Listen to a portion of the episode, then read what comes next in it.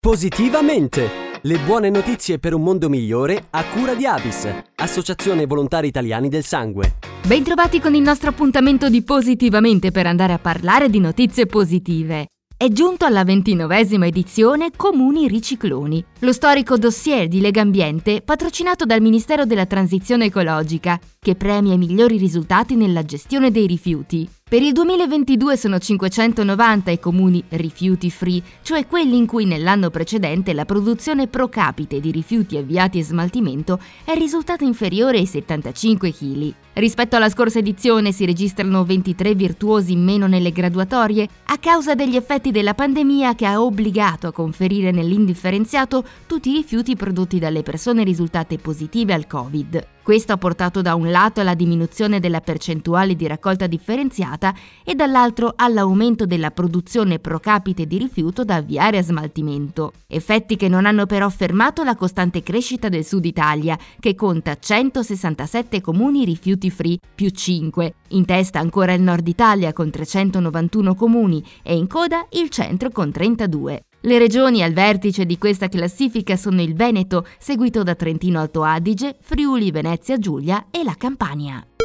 Torna per il terzo anno consecutivo l'Arcipelago Educativo, un progetto che punta a rinforzare la motivazione allo studio. Voluto, progettato e finanziato da Save the Children e Fondazione Agnelli, vede per l'estate 2022 il coinvolgimento di 570 bambini in nove città italiane. Nato nel 2020 dopo il primo lungo lockdown che provocò una brusca rimodulazione delle attività didattiche, vuole contrastare la carenza di apprendimento, soprattutto a danno degli studenti più fragili. Arcipelago educativo coinvolge bambini e adolescenti tra i 9 e i 14 anni che frequentano 38 scuole della città di Torino, Milano, Venezia Marghera, Aprilia, Ancona, Napoli, Rosarno, Bari e Palermo, con una percentuale significativa di minori di origine straniera. Il programma prevede 100 ore di sostegno in presenza, attività laboratoriali e ludiche, iniziative di educazione all'aperto per conoscere le bellezze della città e della natura, a cui si aggiunge anche un tutoraggio personalizzato e un costante dialogo tra scuola, educatori e genitori per tutto il periodo del progetto. Per maggiori informazioni e per scaricare i materiali legati alle attività,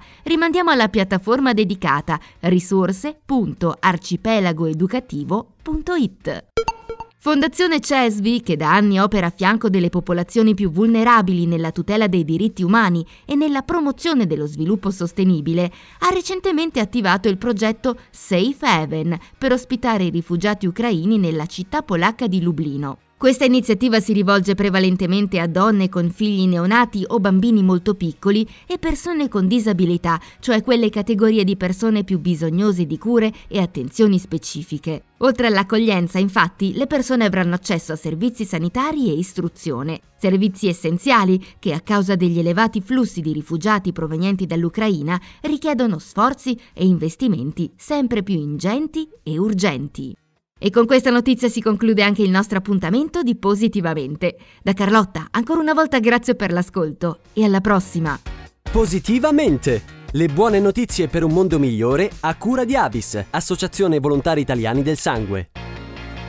Rosso e giallo sono presenti nella vita di tutti i giorni. Sono i colori della passione, dell'amore, della felicità, ma anche del sangue e del plasma, insostituibili per la cura di numerose malattie. Forse non lo sai, ma è possibile alternare la loro donazione e accrescere così il tuo gesto di generosità. Vivi la vita a colori e dona in doppio. Scopri come su avis.it. Be red, be yellow, be avis.